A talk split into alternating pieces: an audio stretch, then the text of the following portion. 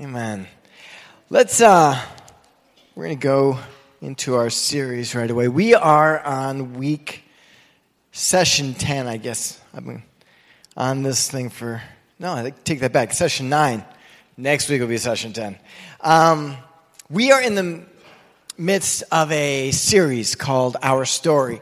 And we've been going through the Bible um, in, in huge swaths of space. Our, I think our last week we covered nine books of the Bible in one message. Um, I, I, do sign autographs after church, in case you're wondering. Uh, anyway, no, it's been great because we're, we're really just trying to get just acquainted with Scripture, really get to where we know the story of the Bible because it's our story.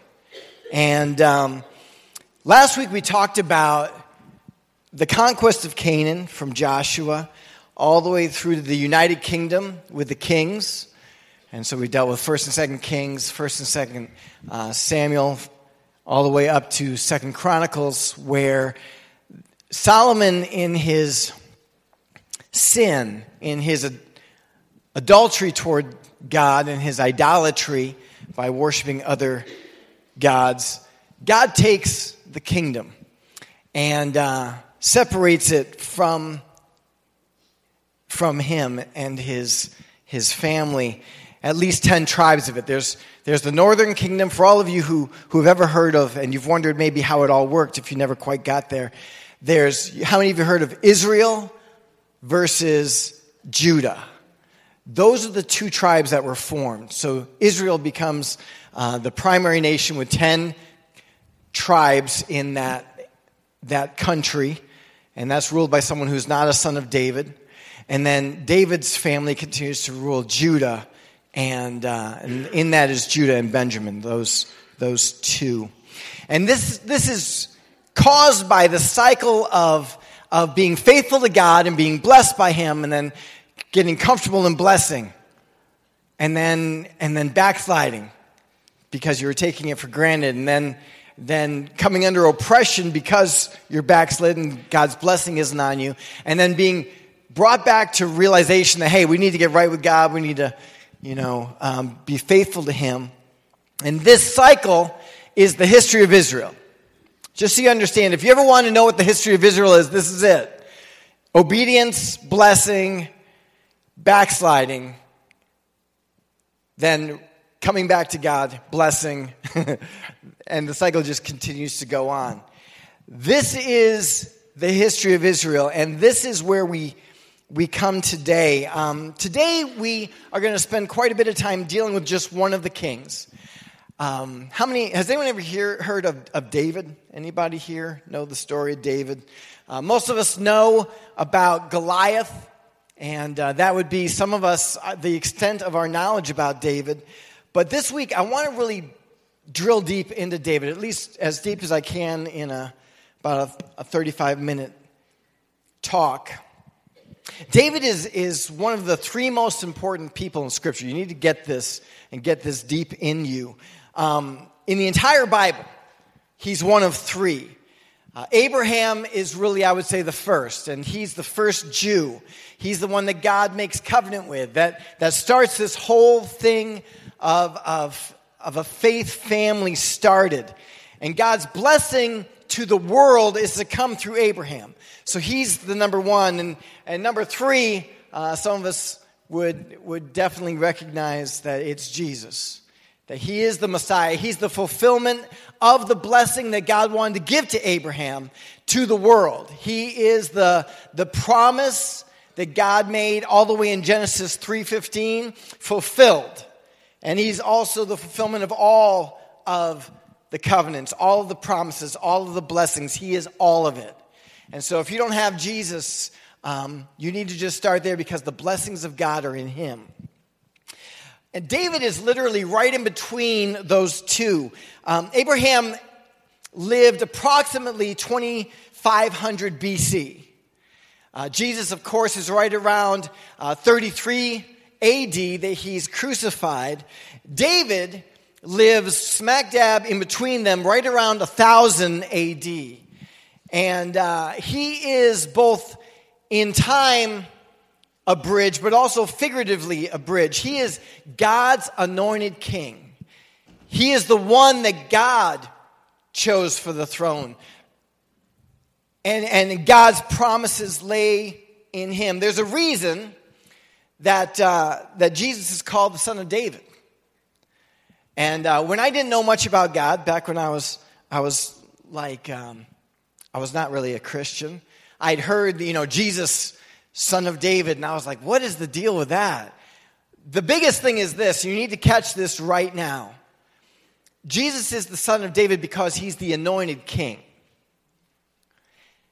This is huge because he is the one who's called to reign this, in this world. He's going to establish a kingdom that will never end.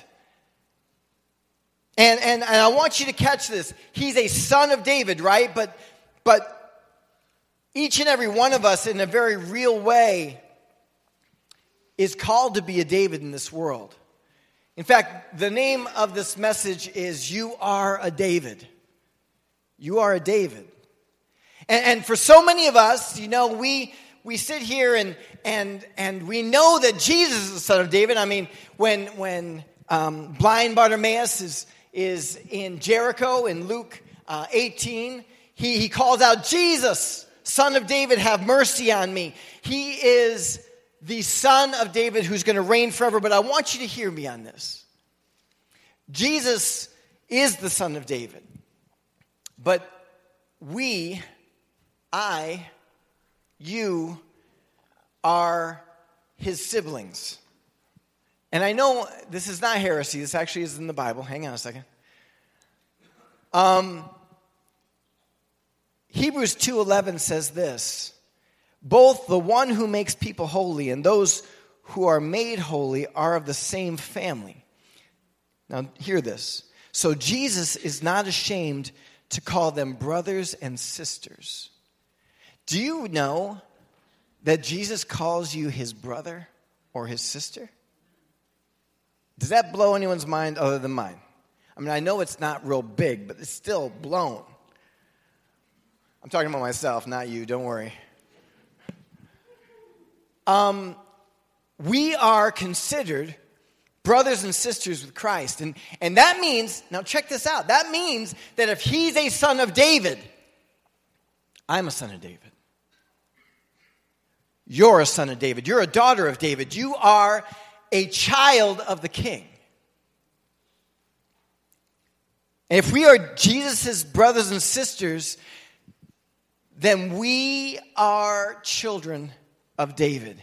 That's why scripture calls us twice in the book of Revelation, in 1 6 and in 510. In the book of Revelation, scripture calls us kings and priests, that we are called to reign in the earth. Listen to Revelation 5:10 in the King James, and hast made us unto our God kings and priests, and we shall reign on the earth. The NIV is a little more friendly, not so many hast and unto and all of that. It's, you have made them to be a kingdom and priests to serve our God and they will reign on the earth. So there's, you'll notice there's a little bit of change there. There's some controversy about how to translate the word that's translated king or kingdom. That's neither here nor there. We can talk about that some other time. But the most important thing is this. The second part of that verse says, and they will reign on the earth. We are called, hear me, we are called to reign. This is important because kings reign. We are called to reign. We are called to be kings that manifest kingdom. This kingdom of God that we are to show, this is what we are called to do individually as people who are born of God.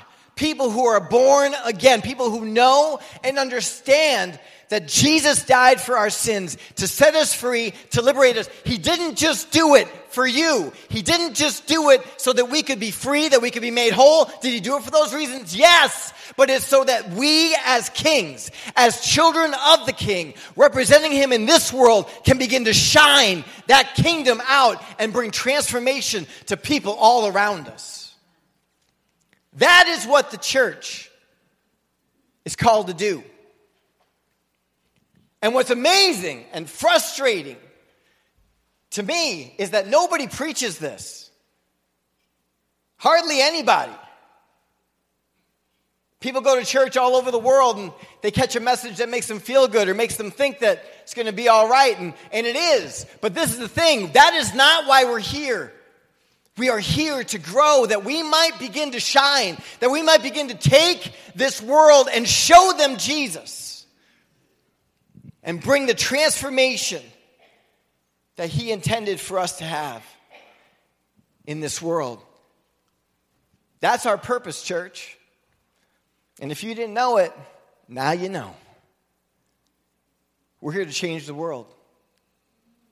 It's not about building a big church or having a nice building. And I love this building and I love the sacrifice that y'all made long before I ever showed up here. But it is not about this property. It's not about getting somebody in the door. It's not about just bringing them here so they can come to church. It's about bringing church to them. Jesus said, Go and make disciples of all nations. It's time for us to begin to step out. So today I'm going to talk to you about David and about us. And um, just so you understand, this is the summary, this is like a grand summary, obviously, of, of a book that I just actually finished writing called Where Are the Davids? It should be out sometime this spring. So, uh, anyway, let's start talking about this. I want you to understand that it all started with anointing, with an anointing to be king. David was just a teenager was just about Mariah and Zach's age, about 16. And um, he's just a, a handsome shepherd boy on the backside of some pasture somewhere, strumming his harp and singing his songs and killing bears and lions, evidently, guarding his sheep. But see, he's anointed to be king there's, there's been a problem. We know we talked about Saul last week, and Saul is, is a man who's, who's swayed by the opinions of others. He's a man pleaser, not a God pleaser. He's somebody who's trying to exalt himself and through political means secure his kingdom. And God is not interested in our politics. He's not interested in our manipulation of mankind. He is not interested in the things so much that you can do. He is interested in you getting out of the way so that he can do what he can only do. I told somebody this morning we have a we have a little Sunday school class. I've got three guys who are my dudes. They're my men. We hang out, we talk.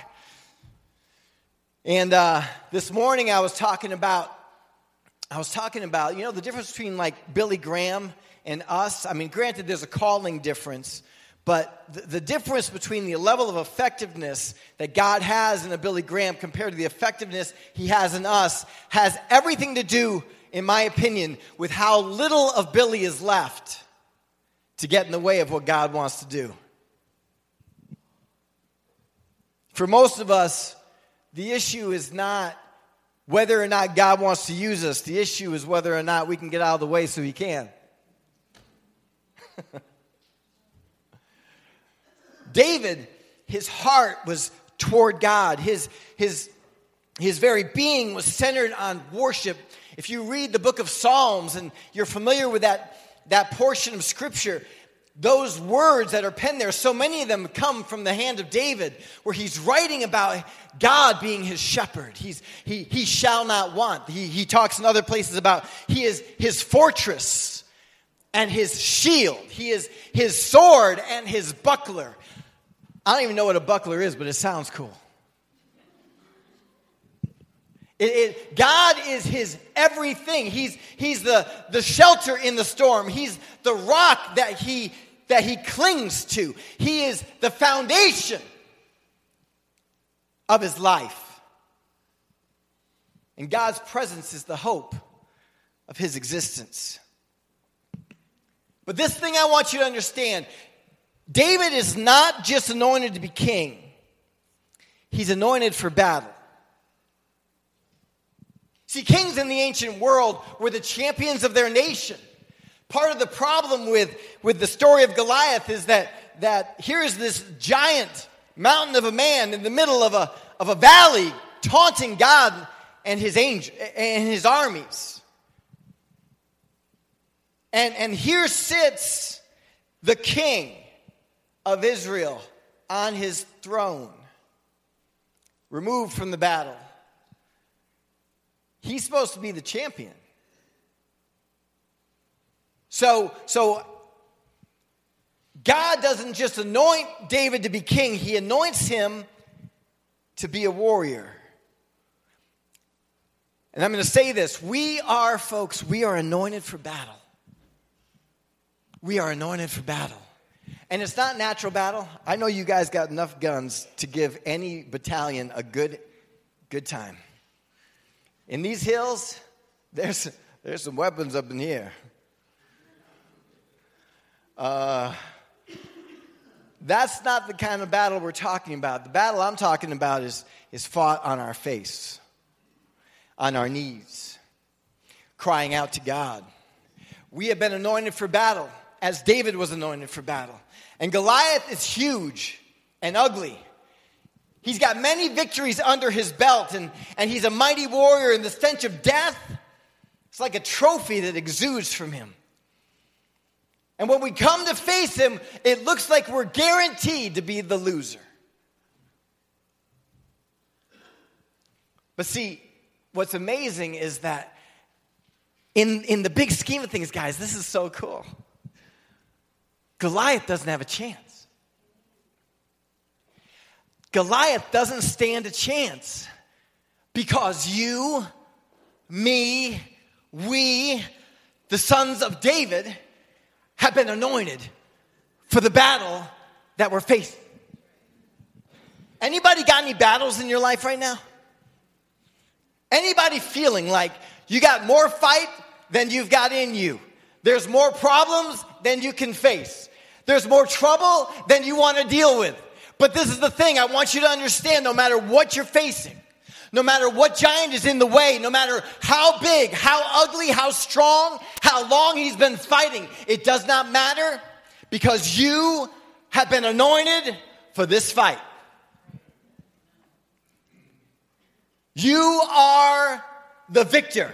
He is the guaranteed loser.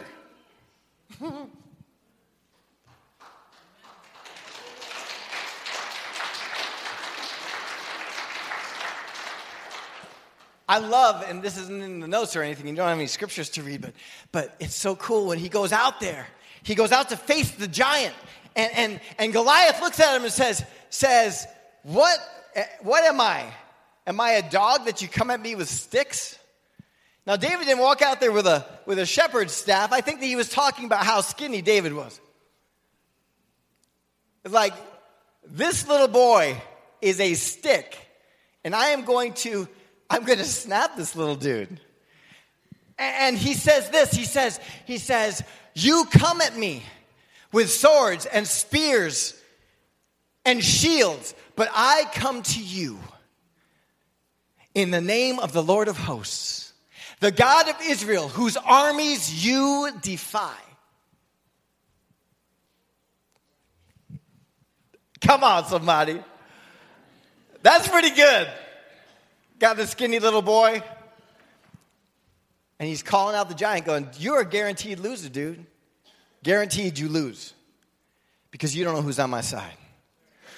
I want to tell you this right now no matter what you're facing, you hear me, you hear me clear. You hunters that are up here from out of town and you're going back home to a mess and you don't even know sometimes what you're going to walk into. Or some of you here in the, in the area and you're, you're dealing with struggles. I want you to understand one thing. You have been anointed for the victory already. The end results are already established. You just need to step into the battle and know that He is with you.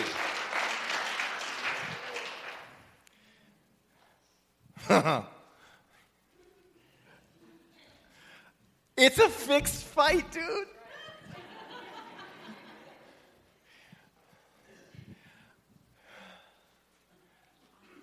It's like there's no way to not win, except, hear me, except not to go fight.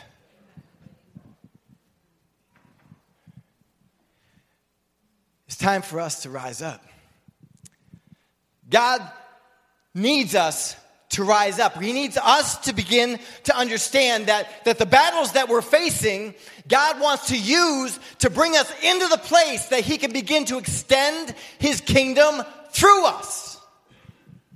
It's awesome what Isaiah 9, 6 and 7 says. It's one of the first scriptures we have very clearly that, that God is going to come in flesh that God is going to become a son, that he is going to become a man, and it tells us why. Check this out Isaiah 9 7 says this Of the increase of his government and of his peace, there shall be no end.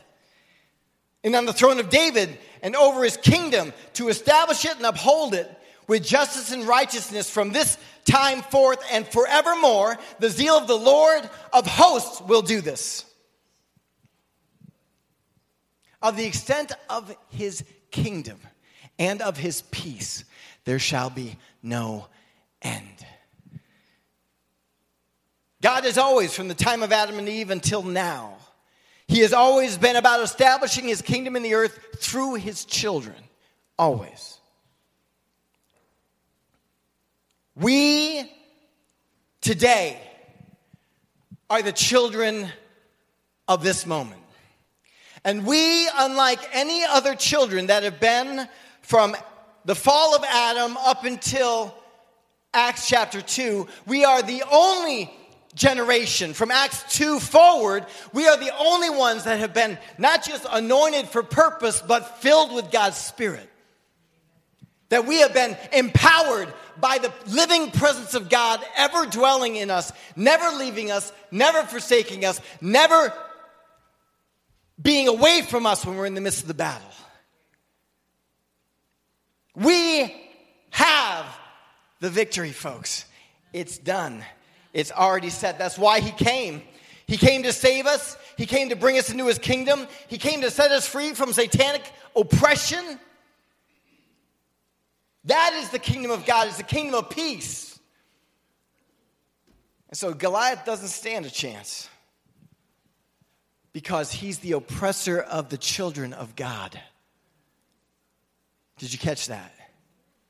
What sealed his death warrant was that he defied God and the armies of Israel. What stands against you and defies you right now?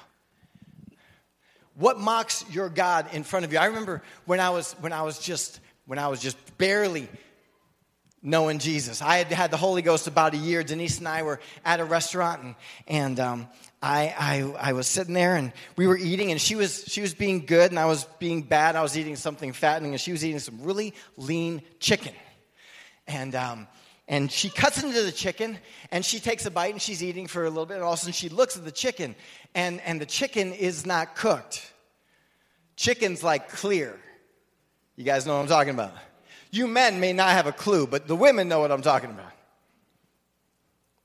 That was a very, that was a, that was a kind of a Hills culture joke there. These are the jokes, people. Anyway, the chicken was clear. And Denise looks at me and she's like, she's like, uh, oh my gosh, David. I said, baby, don't worry, we prayed. It's good. My brother's sitting next to me. He's lost as lost can be. My brother Stephen, who was prayed here for about a month ago now, he, he looks and he goes, You really believe that? I was like, Yeah. He goes, He just defied the God of Israel and one of his children. So I knew he was going to get saved.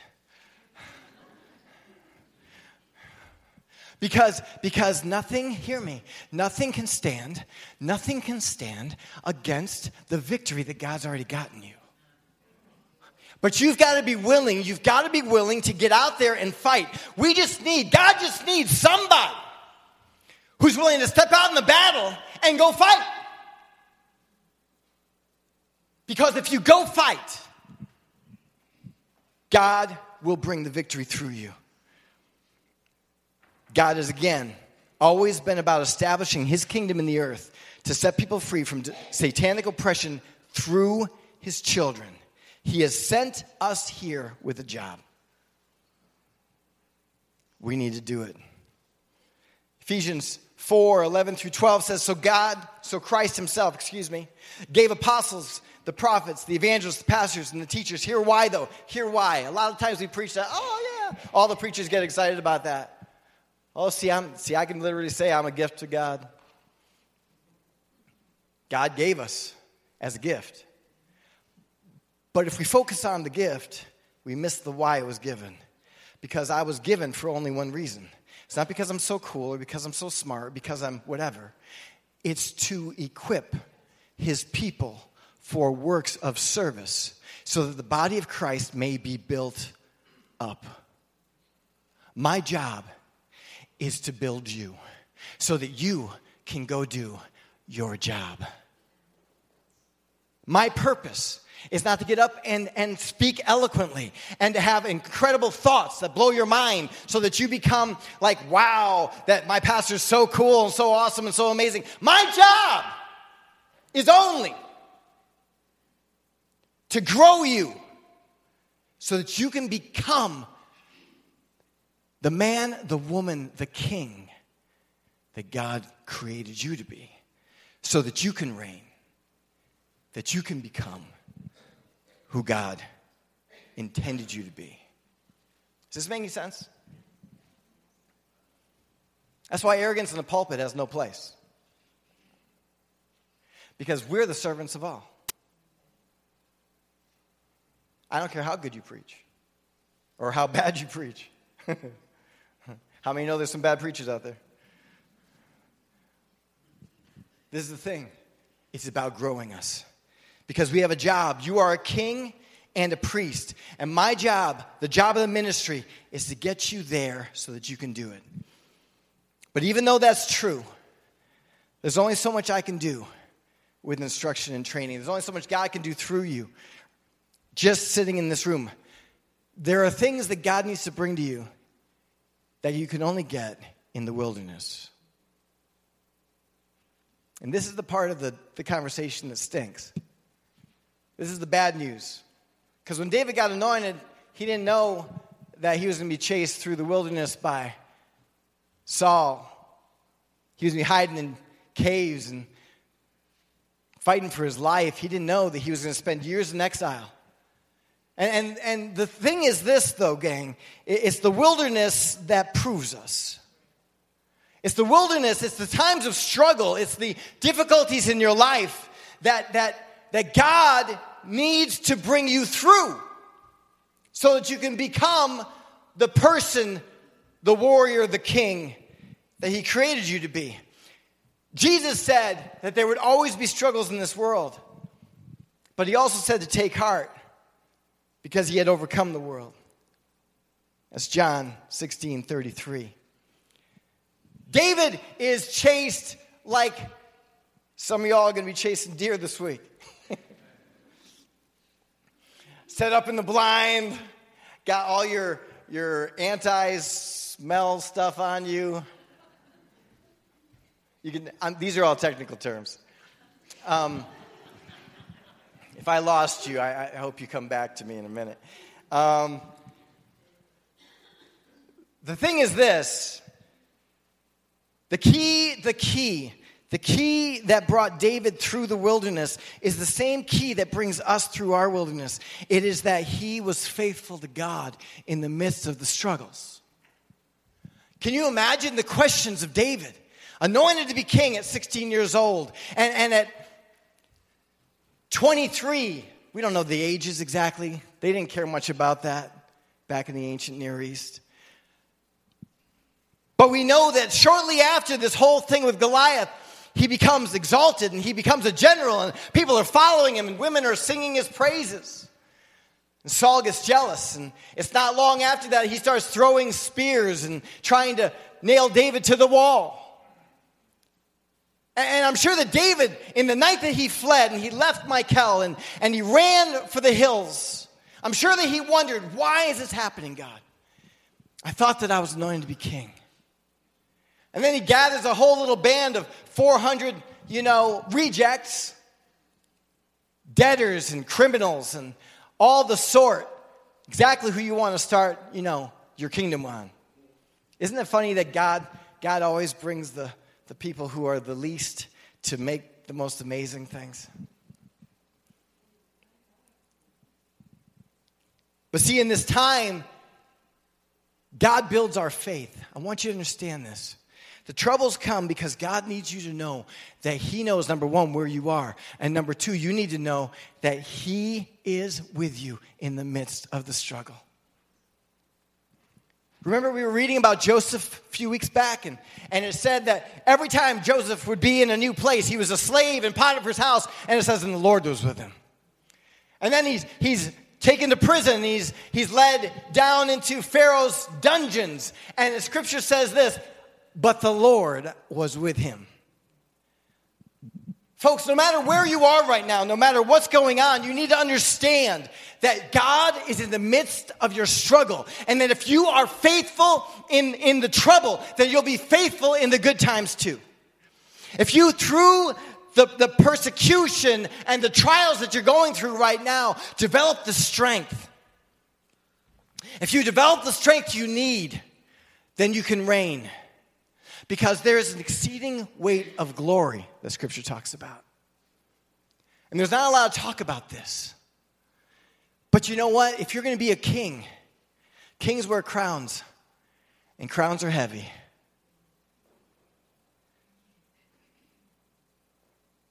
And so many times we get anointed to be king, like, wow! You got it on Sunday night, right?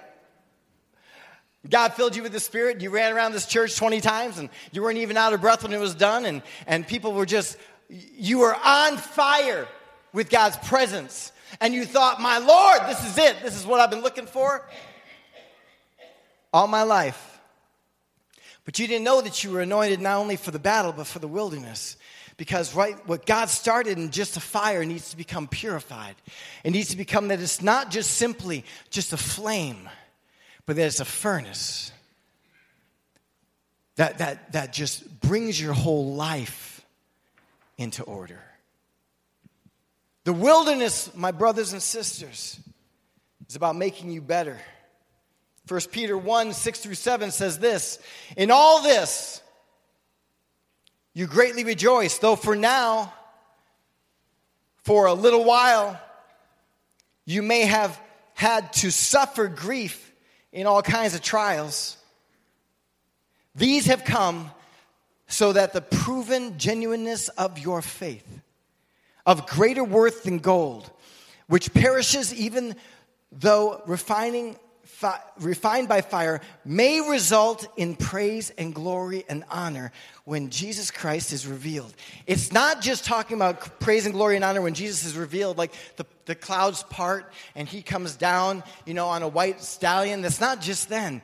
Jesus is revealed. Hear me. You got to hear this. When we go through our wilderness, Jesus becomes revealed in us. We become the place that, that He is revealed, and through that comes His praise, His glory, His honor. And if you aren't in a place that you have gone through the wilderness, you might actually believe your own press clippings and think you're pretty awesome.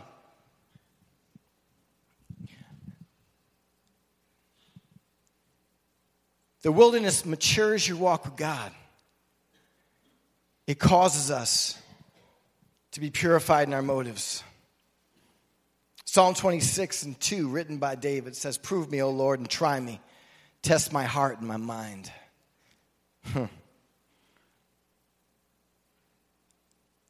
I have learned this. Some things can only be proven in a test. There are some things we have. We have kids here who've graduated just recently. Gabrielle graduated last last uh, June, and before she could walk across the stage, she had to pass her final exams. And how many of you know that if you don't pass your finals, you don't walk? There's some things, gangs, that we've got to we've got to go through. We've got to pass the test so that we can graduate into the next thing that God has for us. Because the reality is that there's some things that are more important before the trial than they are after. They say that when people go to summit Everest, they, they've, they've gone to Everest and they've climbed up to the first base camp and they've spent like a week and a half, two weeks there, and then they go up to the next base camp and they sit there for, for literally three weeks, letting their body adjust to the lack of oxygen. But when they go up to summit at Everest, when they climb to the highest point in the world, 29,029 feet above sea level, when they go to those heights, the only thing that they take with them is their oxygen bottle. Because, honey, the higher you climb, the less junk you can carry.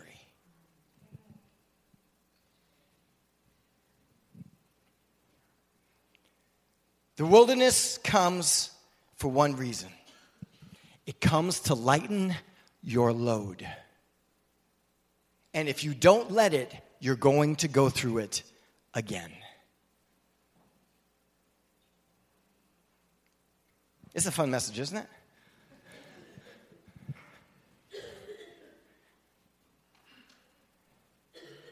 Because the reality is this hear me. The reality is this you're called to be a king and a priest. You're called to reign in the earth. And because of that, that is why you live. And God will not stop. God will not stop. There are people whose lives are tormented. There are people who are struggling right now to make life work. Their marriages are crumbling and their finances are a mess. Or sometimes, even in the midst of good things like that, they're still miserable. Why? Because they've not stepped into their purpose, they've not stepped into their reign. God, His kingdom is a kingdom of victories. God's kingdom is a kingdom of worship. God's kingdom is a place where the most important location in the world is next to God's presence. For those of you who don't know the story, David actually brings the ark from Shiloh up to Jerusalem to be near him. Shiloh was about 20, I think it's 28 miles from Jerusalem. It was too far for David. He needed to have God close to him. His whole life was centered in worship. And what's amazing is that this tabernacle is the place that David reigns from. What's interesting about Scripture, and, and we can't prove this, obviously, but it seems to indicate, and I want you to catch this, and I'm wrapping up here. Band, if you want to if you want to come, band, you're welcome to.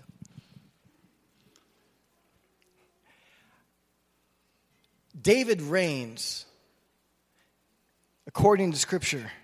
His throne is in his house. The word that's translated house can also be translated tent, which can also be translated tabernacle. So there's a really good chance that where David worshiped is where David ruled from. And the reason that some of us have not entered into our reign is because we have our reign separated from our worship.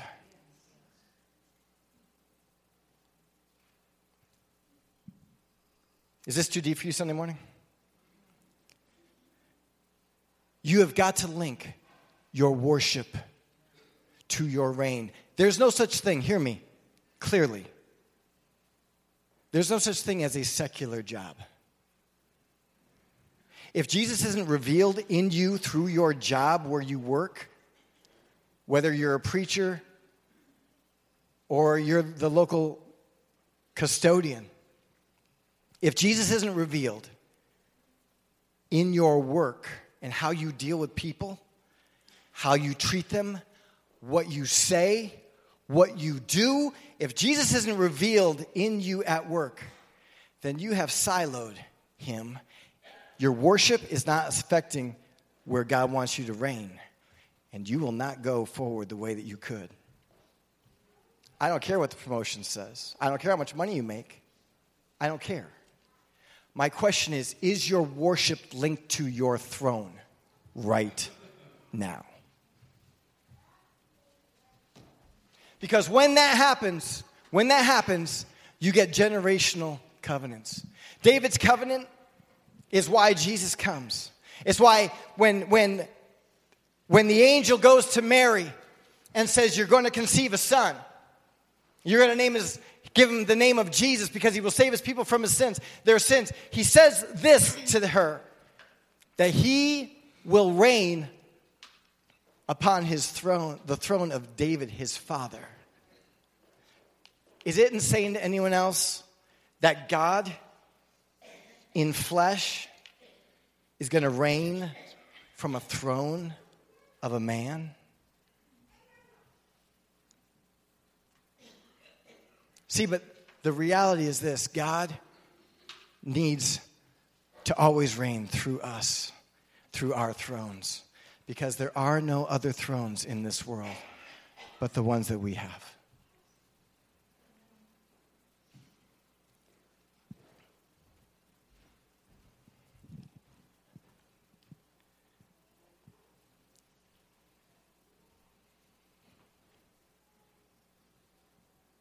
Skipping a bunch of stuff because I know I've gone long. It's hard to fit a whole book in one message. This is the point of this whole thing. It is time, church, for us to rise. It's time for us to stop being religious. It's time for us to stop being people who just who just have a form of godliness and deny the power thereof. It's time for the church to become the church and to reign for Him here now.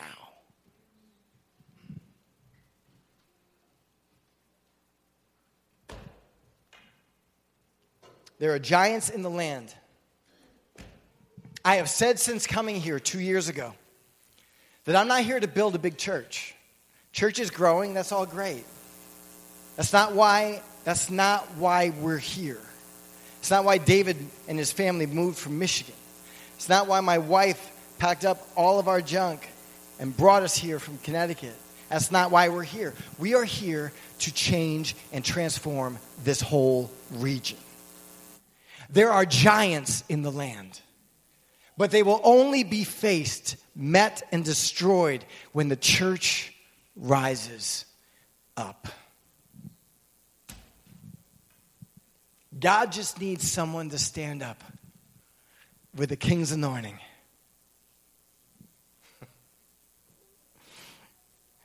and say, let's go fight.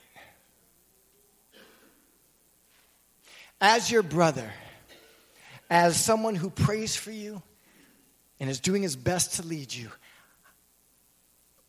I come to you, my fellow brothers and sisters, sons and daughters of David, anointed for the battle, anointed to be kings. And I say, let's go fight.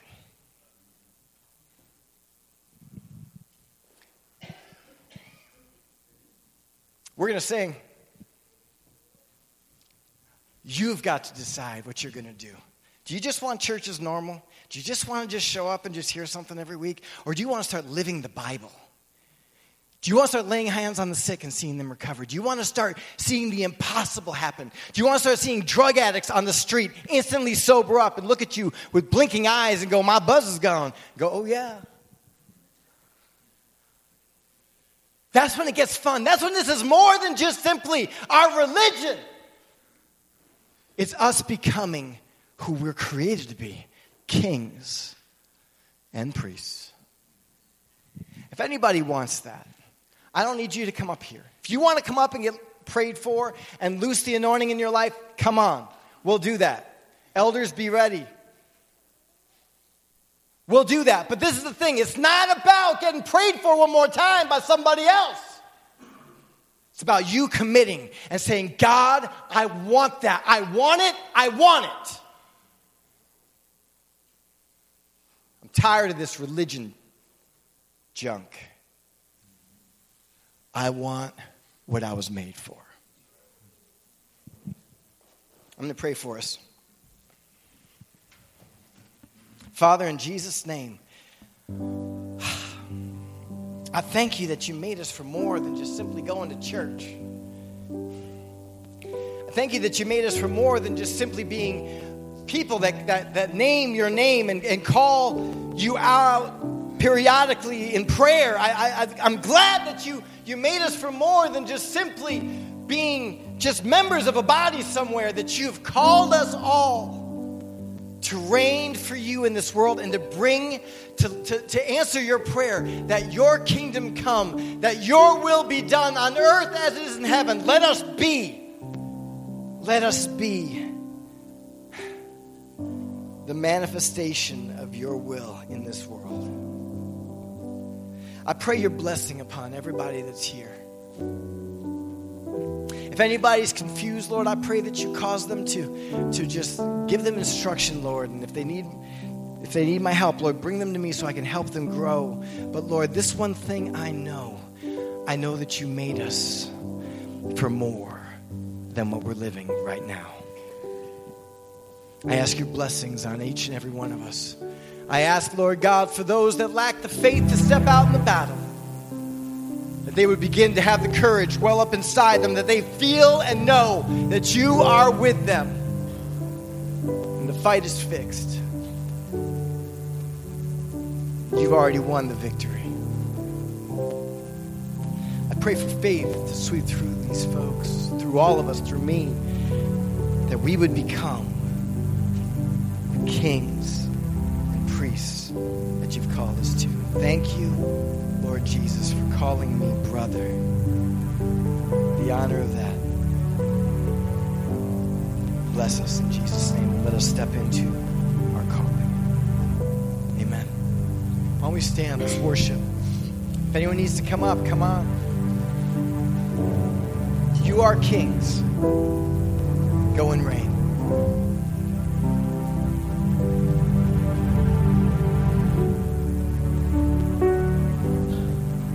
Lord, I come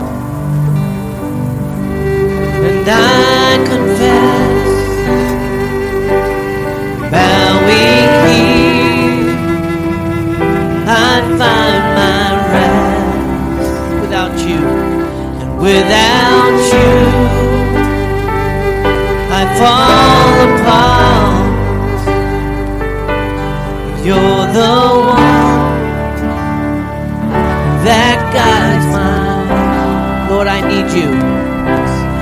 Lord I need you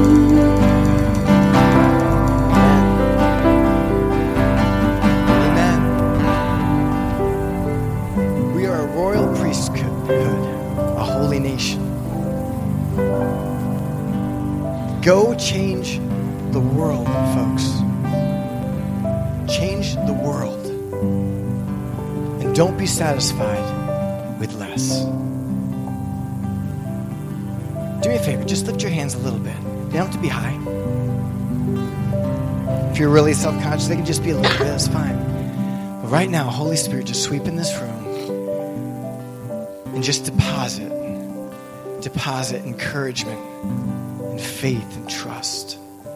Lord God, use your people and in their hands, place the sword for battle. Let them walk with you victoriously every day of their life. In Jesus' name, amen. Amen, gang. Love y'all. Happy Thanksgiving.